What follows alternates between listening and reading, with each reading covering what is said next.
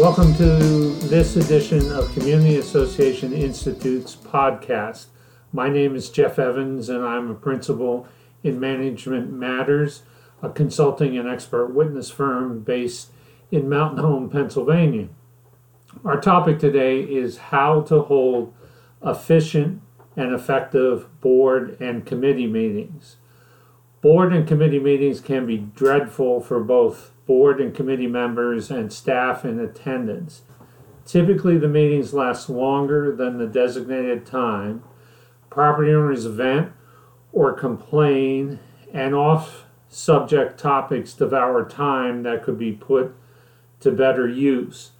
There's actually a book titled Death by Meetings. Many people that are involved in associations come to the point of thinking that they're stuck in the middle of the book, Death by Meetings. These meetings do not have to be painful. By establishing a few simple rules, your board and committee meetings can become more effective and more efficient. First and foremost, stick to the agenda. Be sure to include a maximum amount of time allotted for each agenda item. Non agenda items should not be discussed, and someone should be designated timekeeper, holding attendees to the announced time frame. If a property owner presents an issue that needs to be addressed, first complete the agenda and discuss the issue at the end of the meeting if time permits, or potentially add to the agenda for the next meeting if there's not enough time to discuss. Secondly, clearly state the purpose of the meeting. If the meeting is a special board or subcommittee meeting, be sure attendees understand the purpose of the meeting and know the desired results. Third, be prepared.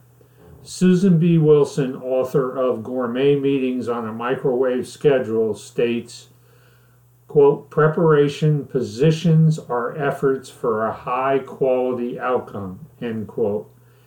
Ensure that agendas or supporting materials are distributed in advance to meeting attendees, seven to 10 days in advance when possible. Urge members to come prepared to contribute and participate in decision making.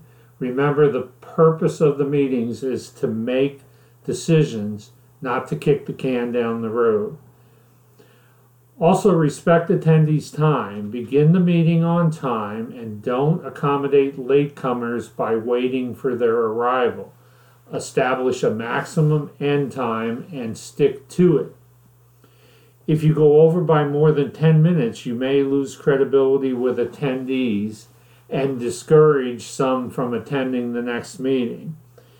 If the meeting is done, end it. So often I attend meetings where the conversation keeps going and they bring up random issues just because you have time remaining. That's a very bad trait to, to uh, exercise at meetings. And have one person at a time speaking. Only one person should be speaking at a time, and attendees should be asked to keep comments or suggestions to three minutes or less.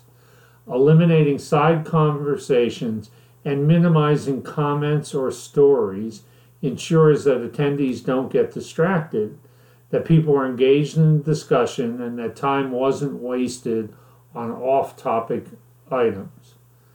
We heartily recommend that board and committee meetings last a maximum of 90 minutes to two hours. Beyond that, people start to glaze over. The meeting leader should control the meeting and be responsible for keeping the meeting moving. The meeting leader calls the meeting to order, helps the group focus on objectives, assigns responsibility for action items, and follows up on them at future meetings.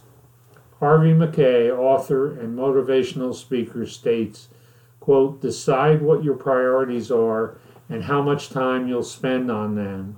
If you don't, someone else will. Hope this helps and enjoy your meetings. Thank you for listening to today's podcast on how to hold effective, efficient board and committee meetings in your community association. This is Tony Campisi, Executive Director of the Pennsylvania and Delaware Valley chapter of Community Associations Institute. For more podcasts, webinars, and other resources for your community association, please visit our website at www.cai-padelval.org. Thank you for listening.